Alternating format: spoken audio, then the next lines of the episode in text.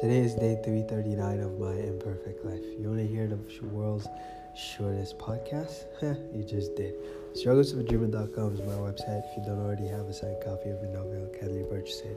God bless you, and may all your dreams come true. Not for real, though.